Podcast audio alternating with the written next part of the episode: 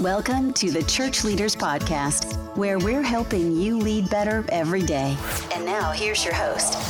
Hello, friends, and welcome to the Church Leaders Podcast. I am your host, Jason Day, and I had an amazing conversation this week with Karl Vaters. Karl is the pastor of Cornerstone Christian Fellowship in Fountain Valley, California. He writes regularly on the importance and value of small churches at his blog, Pivot, and is the founder of newsmallchurches.com, which focuses on encouraging, connecting, and equipping innovative small church pastors. He's the author of The Grasshopper Myth and his latest book, Small Church Essentials, which is available from Moody Press. On this week's episode, Karl addresses the true relationship between being a healthy church and a growing church, and how it might not be what you expect or what you have always heard. Karl and I discuss some encouraging and valuable principles for smaller churches, including how to best view systems in your church. And Karl shares an innovative and God honoring way to effectively shift the culture of your church. This is an incredibly encouraging and insightful conversation. I know you're going to love it. So let's not waste any more time. Here's my conversation with Karl Vaters. Now, I'm super excited to be speaking with you today because you are a pastor, but you also have a unique ministry that will resonate, I believe, with many of our listeners.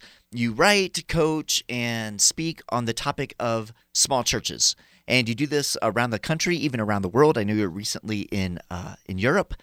So, Karl, what do you consider a small church, and why do you focus on small church leadership? Yeah, I mean, anything uh, under 200 to 250, the subtitle of the book mentions 250 simply because um, at around 2 to 250 is where you really do have to change the way you lead a church. You can't do it uh, in as much a hands on directly to the congregation as much as you have to entrust a lot of the pastoral care to under shepherds once you get above 200 or 250. So, under 250 or so is what we consider a small church. Uh, every once in a while, a pastor of a church of 50 will hear that and go, 250 is not a small church. You want a small church? I got 25. Well, I understood. All of it is small, but there's a big shift that happens at about 2 to 250. There is a big difference from two, from 50 to 200 as well.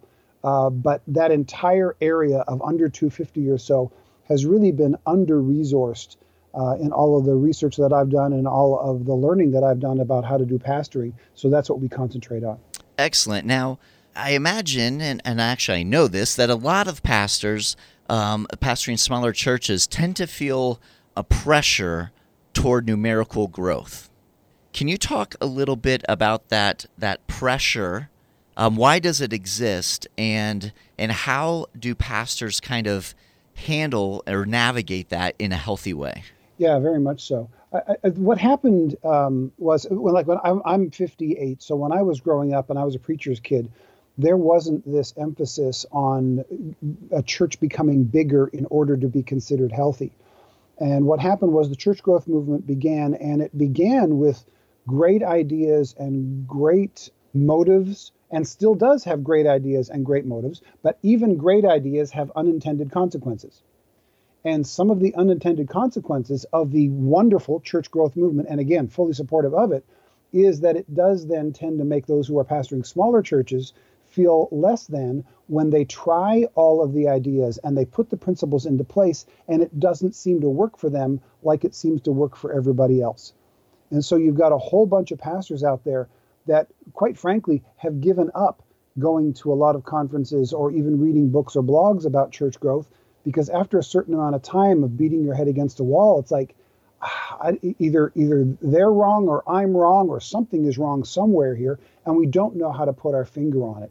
And so that was where I kind of landed several years ago because I pastor in Orange County, California, eight miles south of Disneyland. So I don't have the quote unquote excuse of not having a lot of people around. right there's millions of people within a, a, you know a half hour drive of my church door, including a whole bunch of mega churches, and yet my church did not grow uh, the way I quite frankly expected it to grow after applying all of the church growth principles. So I started feeling like um, I must have failed somewhere. I must have been missing something. Maybe I'm not called to this. All kinds of really just bad thinking entered into my heart and into my brain until the Lord helped me to turn that around with the help of some really good folks to where I started looking at it and saying, okay, we are a small church. What if we tried to figure out what a great small church looks like and just try to be that? Now, if as a result of that we happen to get bigger, great. But if you take an unhealthy small church and you make it a healthy small church, even if it stays small, at least it became healthy. And that we figured was a positive step. And so that's what we concentrate on trying to do. And when we do that, you can really relieve a lot of the burden of guilt and frustration and inferiority that a lot of really great small church pastors feel who are actually in really good, healthy, missional, outward reaching small churches, but they're not seeing the kind of numerical growth that seems to be almost promised in some of the church growth principles that are out there. And so we want to relieve some of that pressure. We want to help people realize that if your church is healthy, doesn't really matter what size it is. Let's do small church well, at least for the time you're small, because quite frankly, most of us are going to pastor a small church for most of our ministry. That's just what the numbers look like. Right. No, no, that's that's good. I I love this, and I'd like to dig in a little more because you're talking about uh, the importance of being a healthy church, regardless of size. Uh, but one of the things that we've heard oftentimes um, is that all healthy churches grow. There's just an expectation if you're healthy, you're going to be growing. Uh, how, how do we sort through that? Yeah, and it's a reasonable thought. I mean, part of healthfulness for Christians is the Great Commission. And if we are fulfilling the Great Commission and leading people to Christ, then just it just seems logical and rational that well that that means there's going to be more people sitting in my church on a Sunday morning. Isn't that just the way that goes? Uh, and so that the problem is that doesn't play out in reality. It's kind of like when a scientist has a theorem, then they have to test that theorem by actually doing experiments to see if that theorem works. And if the experiment in real life doesn't prove the theorem, then you have to change your theorem. right. Right. So the idea, the theorem makes sense. If the church is healthy and we're reaching people for Jesus, there'll be more people in the seats on Sunday. That theory seems to make sense but it doesn't play out in the majority of churches. So we have to look at it and go, okay, there have to be some other factors at play here. And I do agree with the statement all healthy things grow. They absolutely do. But they don't all grow in the same way. For instance, I stopped growing when I was about 21, 22, when I hit about six foot six inches. And yet, so I, I don't grow physically anymore. I haven't gotten any taller since then. But you know, when you're little and you watch, there's actually a, a, little story that I tell in my first book, The Grasshopper Myth. There was a little girl who had this idea in our, actually in our church, and I'm six foot six, so she was talking with her mom one day, and she was had this idea in her head, of course, that the bigger you are, the older you are, the bigger you are, and she couldn't figure out how her grandma, who was so much older than her mom, was smaller than her mom. she was trying to figure that out.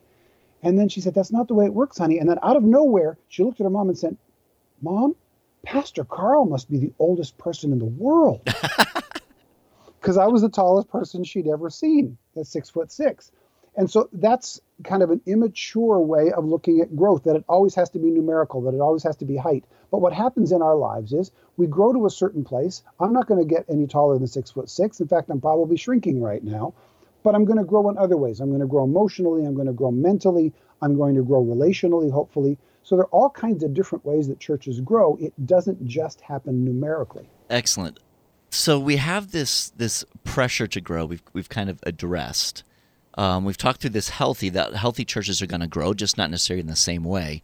But there's a flip side, I think, to that pressure to grow that many small church pastors experience, and that is kind of where they they probably wouldn't say it this way, but they've probably become uh, discouraged to the point where they're just kind of throwing in the towel and just kind of cruising along in ministry.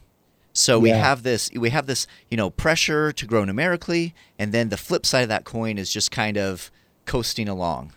Can you speak to the, the kind of coasting along mentality and, and how do you encourage pastors who, who don't see numerical growth in their church not to slip into that kind of that rut or that kind of thinking?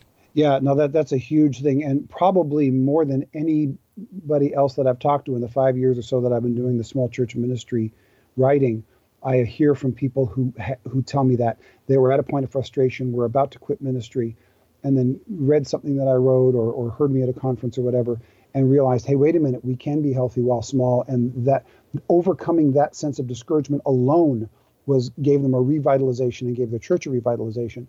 The way I like to put it is this: being small is not a problem, a virtue, or an excuse. First of all, it's not a problem. We, we cannot assume that because a church does not see the kind of numerical growth that we expect for healthy churches to have, that it is somehow sick. Um, there are a lot of churches that are sending churches, for instance. There are a lot of churches that are in a senior area where they're losing 20 to 25 percent of their congregation through passing away every year, and yet they stay the same size. That's that's like the equivalent of 20 to 25 percent growth every year. Right. There's all kinds of different reasons, so we cannot assume that it's a problem. Secondly, being small is not an excuse, uh, is not a virtue. That is, small churches aren't better than big churches. I am not anti big, not by any stretch of the imagination. I think big churches and small churches are all needed. We can't take any part of the body of Christ and discount it, including by size. So anytime you know 3,000 people get together to worship Jesus in one place, that's fantastic. I also think it's fantastic when 3,000 people get together to worship Jesus in 30 different places. Mm. You know, the power of the Holy Spirit is not more concentrated just simply because there's more of us in the room or because there are fewer of us in the room. It's all needed. So small is not a virtue. This idea that, you know, every once in a while I'll hear it or I'll see it on social media now where some pastor of a small church will go, you know, the only reason our church is small is we're the only one in town preaching the true gospel. right. Every time I read that, I want to go, well, you know what? If you think you're the only one in town preaching the true gospel, before you get up in the pulpit on Sunday, let's have a talk about your pride problem, buddy. Right, right, right. That's, oh. we got an issue here, right? So it's not a virtue. But thirdly, it's not an excuse. Mm. Being small is not an excuse to not do great ministry with all your heart, with all your soul, with all your passion every single day. There are great things that can be done in ministry by churches that are small. You don't have to wait to be big in order to do great ministry. And doing great ministry doesn't guarantee that you will get larger. So if you're not seeing the numerical growth you expected, you don't automatically assume that somehow you're failing. Mm. And if we could somehow get that mindset shifted in pastors' hearts predominantly, I think we'd see a whole bunch of healthy churches, smaller churches getting healthier, and a whole bunch of healthy small churches getting even healthier and more missional. Karl, that, that, thank you for that because I think that that is so well framed and so well put.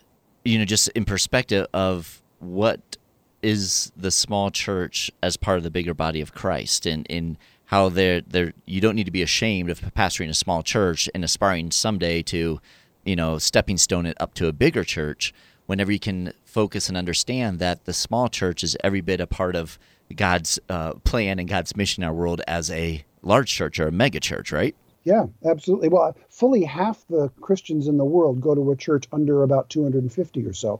So you got about 2 billion Christians in the world, and 1 billion of us choose to worship Jesus in smaller churches. So to discount that or to say that automatically there must be a problem there is to undercut half of the body of Christ and the contributions that they can make. And, and, the other side, to look at the big churches and go, well, you, you can't get big unless you're watering down the gospel, is just as much nonsense. It's ridiculous. Uh, the, the gospel works in both small and large environments, and we can't restrict it to one or the other. We need everybody fully engaged in this process and in this in the Great Commission to reach the world. Yeah, I love that. I love that. Um, earlier you mentioned this uh, th- this idea of shifting the pastoral mindset that a lot of uh, pastors in small churches they're kind of stuck in this mindset that to be effective in ministry means we are growing numerically.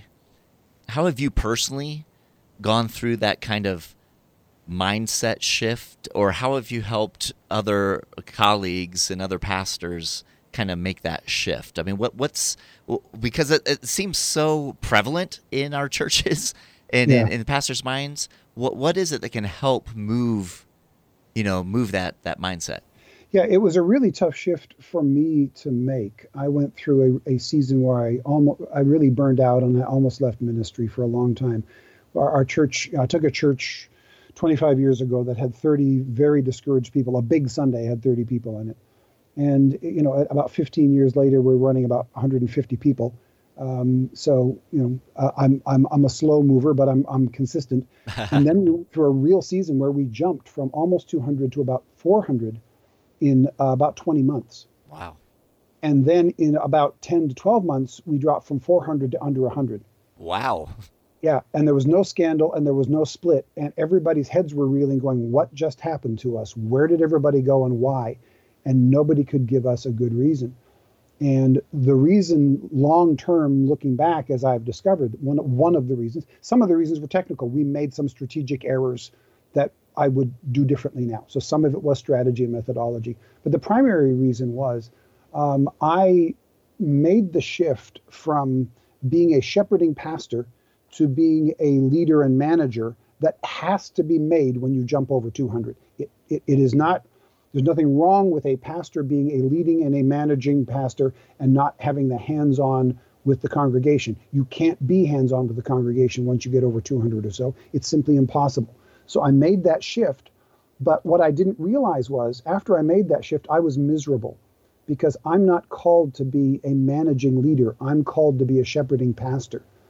That's the gifting God has given me, and that's the calling that He's placed on me. So when the church exploded and grew big, I was doing things outside of the pocket of my gifting. I was spending my time trying to raise funds, working with staff, fighting with City Hall, trying to find a new building, all that stuff. And some pastors are energized by the by what that means and by working to do that. I wasn't energized by it. I was exhausted by it because it was outside of my gifting.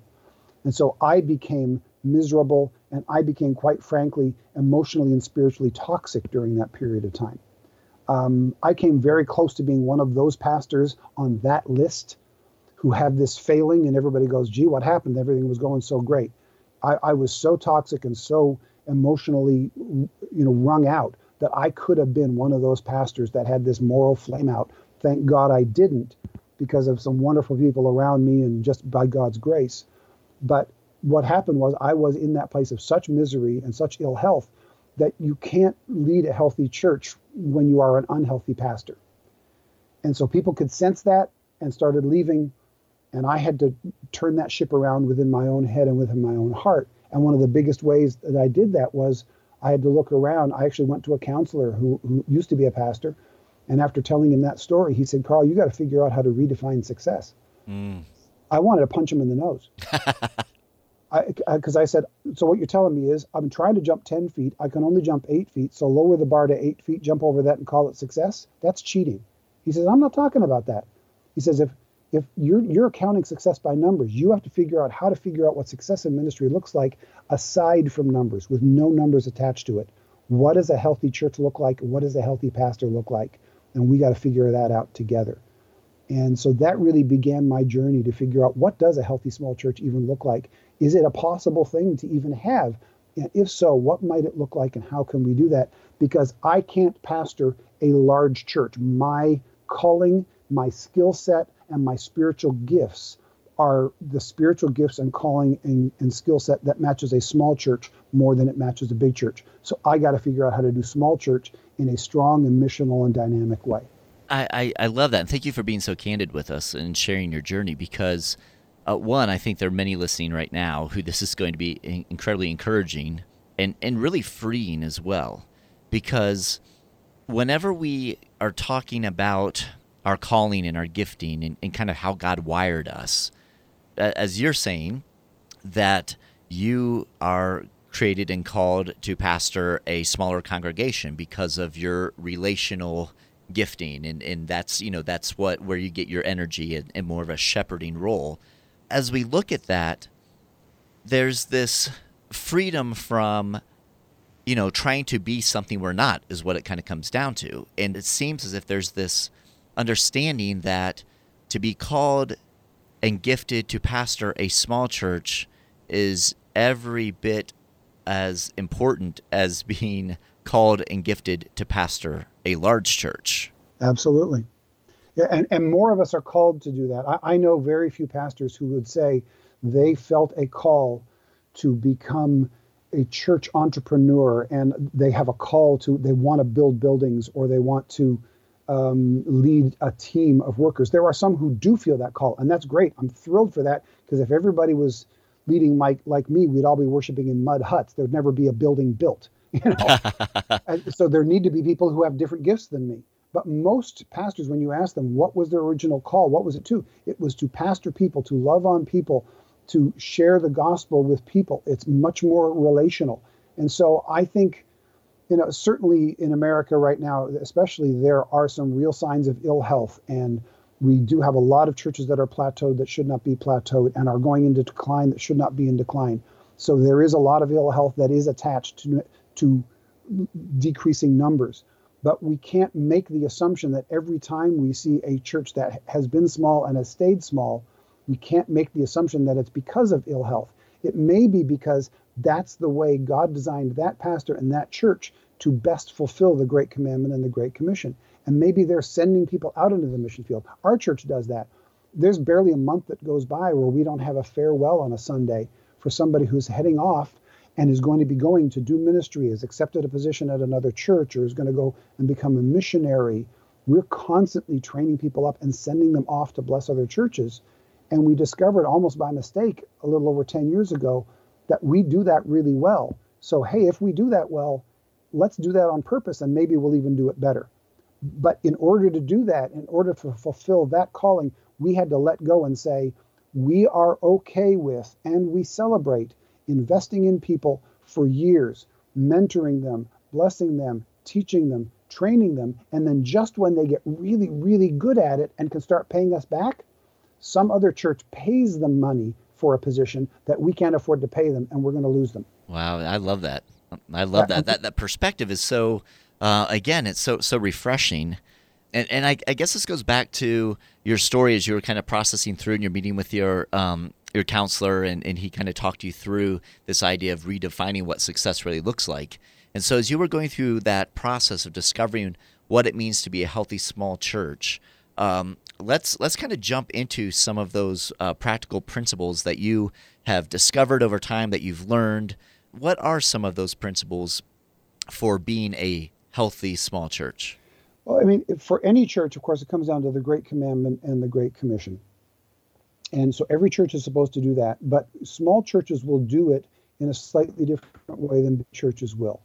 In big churches, like when we go, when every time I go to a, a conference, I'll go to a Catalyst conference or Exponential or something like that, and so much of it is about processes and systems and and organizational things. And I've even had some other pastors go to me, ask me, have they just forgotten about the power of the Holy Spirit? Why is it all about methods? And I go, no, they haven't forgotten about God but it's when you're pastoring a large church of 2,000 or 20,000 people, if your systems are not perfect, I mean, it, it, it's all about methods and systems and getting people in. If you're trying to to uh, uh, manage the movement of thousands of people every weekend, you better have really, really good systems in place. But when you're in a smaller church, it's really not about systems as much as it is about relationships and the church's culture and the church's history. So a big church pastor has to spend most of their time thinking about processes and systems that make sense in a bigger church. But in a smaller church, if you try to bring in too many processes and systems, even if you try to pitch a big mission statement, it can almost sound manipulative in a smaller group. If you're sitting there with 25 people or 50 people in a room and you're trying to push some big mission that you heard uh, a pastor of 20,000 speak, they're going to look at you and roll their eyes like, where are you coming from? What planet are you coming from? sit down and get to know us, figure out where we came from, figure out what our giftings are, help us do what God has called us to do. And as that interesting combination comes together, it's almost like a chef putting ingredients together and coming up with something they wouldn't have designed themselves. So a small church has to lean much more on relationships because in a small church, every individual has a greater impact on the whole. Yeah, that makes sense. I want to. I want to. Sorry to interrupt you, but I want to talk a little bit about systems that, that you brought up. Um, yeah. In, in, my years as a pastor, you know, I, have I've been to the conferences and, and all those things, and, and you know, I, one of the things that I've heard oftentimes is if you don't develop those systems and put those systems in place, then you're sort of putting a lid on um, your opportunity for numerical growth. Yeah. How, how, would you how would you kind of respond to that? So for the pastors who are listening who are thinking, "Oh, wait a second, though, the whole idea of systems is so that we can begin to grow because if we don't have those systems, then it's just going to be chaos." Great question and it's absolutely a valid point to make. But it's not that systems don't matter in small churches, it's that relationships matter more. Good. Okay. Uh, yeah. understand, understanding the culture of the church matters more. Uh, you know, there's the, there's the saying that's going around a lot in business right now um, uh, culture eats strategy for lunch. Right. Right. And in a small church, a small church has a culture of its own that is pr- usually not defined from the pastor, especially if you're a new pastor going into an existing church. You're not going to define the culture, but you better figure out what it is. right. Because otherwise, it will. You cannot plant a good seed onto a bad culture. So if you you got to figure out what that culture is, so you know what you're trying to plant the mission into, and so that that makes a difference. So in and in a smaller church, systems that help you do that are helpful, but relationships are more important. So systems are important, but they matter less the smaller the church is, and they matter more the bigger the church is. Relationships are always important, but the relationship a pastor has with actual congregation matter members matters more in a small church and doesn't matter as much in a big church. Nobody is going to Saddleback Church and expecting to be able to call Rick Warren at any time for a pastoral prayer in the middle of the week. They know that going in because of the size of the place. And that's not a diss on Rick in any way, shape, or form. It simply isn't possible with those numbers. Right. But if you're going to a church of 35 rather than 35,000, and the pastor isn't available to receive your call because they're working on systems, you're going to have a problem in that church. That makes perfect sense. Thank you. So, Thank you for that. Yeah, That's good. Systems matter, but they matter more the bigger you get. And we should always try to have systems for at least twice the size we are. So if you're a church of 50, have systems that fit a church of 100 in place. Excellent, excellent. That's great. But, but not a, but not a church of a thousand. Right, right, right. Yeah, that makes sense. Otherwise, you're uh, you're just gonna blow everyone away, and they'll exactly. be confused as to what what's even going on. So no, that that makes perfect sense. Now you mentioned culture, so let me dig in a little bit there. How have you found are the most effective ways to shift culture in a smaller church? And and I ask that because oftentimes in smaller churches they seem to be um, sometimes more kind of set in the culture that they have. And yeah. uh, maybe it's a culture that's been kind of lingering for some time. Maybe there's some key families that have helped contribute to that culture. So how yeah. do how do you uh, effectively shift that? Yeah what i've discovered is uh, in any unhealthy small church and again we're not assuming that a small church is unhealthy but let's just for this uh, argument in an unhealthy small church they typically look like the church used to look either when the church was founded or at the last great pastorate and so they freeze dry it in place, mm. and it looks like it used to look then. And what they do is they stay with the forms, and instead of staying with the spirit of how the church was started. And so what I'll do when I'm talking to other pastors is I'll tell them this: we've got to stop doing what the founders of the church did, and we've got to start thinking like the founders of the church thought. That's good. So you got a person in the congregation going, "Well, our our founders would never have you know, done those, you know, songs off the wall and would have, would never have torn up the pews. What's the matter with them? But if you go back into your church's founding documents, you will not find in any church's founding documents that this church is starting in order to sing hymns out of this hymn book until Jesus comes. That will not be in any church's founding right. document. What you will find is statements like, We're here to reach a new generation in a new way for Jesus. We want to reach the people that nobody else is reaching, right? Because churches are not founded by sticks in the mud, churches are founded by pioneers and visionaries. So if you're in a church that feels stuck and the people are keep saying they just want to stay with what the founders wanted to do, go back and find what the founders actually said, what their statements were. Look in your church archives, find the founding documents, and you will find innovative and fresh thinking and pioneering statements that will actually help to propel you forward while honoring the history of the church. That I have found is one of the best ways to both honor the history and move forward in a church, especially if you're a new pastor in an existing church. And so you're saying out of that, you accentuate the the pioneering aspect of the church in its glory days or you know from the founders and you use that um, pioneering spirit to help your church see that hey this is what we need to continue to be doing. We need to be continuing to be in step with the spirit and and see fresh ways that we can share the hope of jesus. Is, is that what you're saying? Yeah exactly. Well for instance i was in a church not long ago and the pastor was having a problem with this. And so, in, in talking through it, I, I, said, "Hey, way back in the day, 50 years ago, when the church started, you had a hymn book, and then somebody went on and actually printed up a little chorus book." And that chorus book had all of the recent songs from the 60s and 70s, and then the hymn book had everything from 100 years ago. And you've got some people who are going, "Oh, wouldn't it be great if we had those old choruses again?" Remind them of what that little printed up chorus book was. That little printed up chorus book that was printed up in the 60s, the only reason we printed it up on paper was because we didn't have projection systems. Right. That was the 1960s version of PowerPoint. Yeah, definitely. That's what it was. They were they were bringing the new one in along with the older stuff. And for many of them, they'll say, "Yeah, we probably sang more songs out of that those beat up little paperback things that we printed ourselves than we sang out of the hymn book."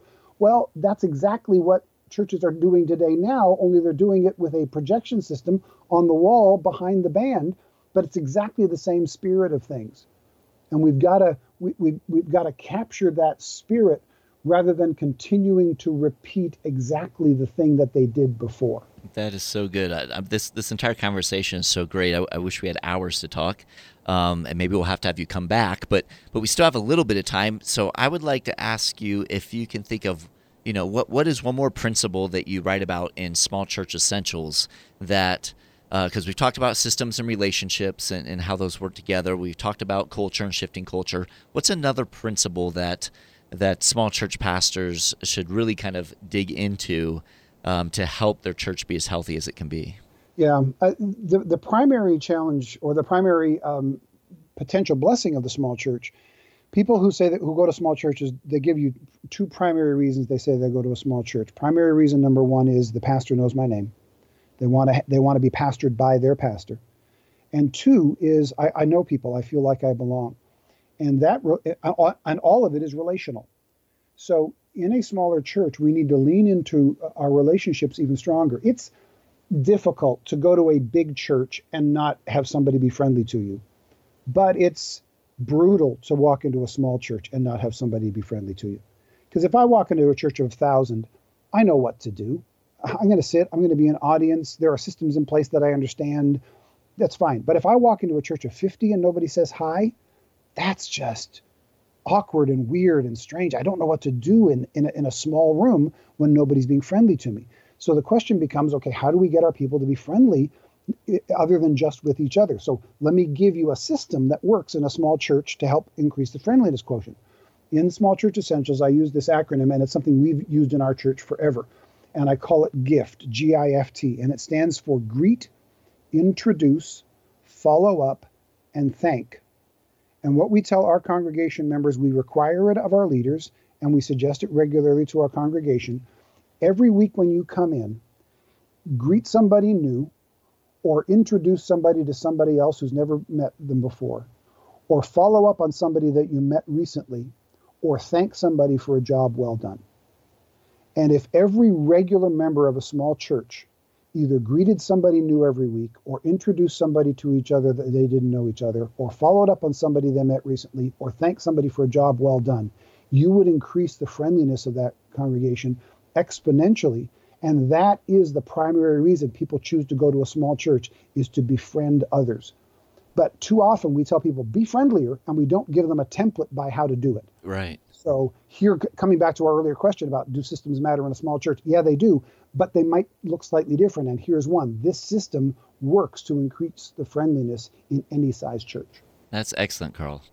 Thank you so much for that. Now, can you tell us um, your your newest book, Small Church Essentials: Field Tested Principles for Leading a Healthy Congregation of Under 250. Uh, can you tell us where where can we find that book?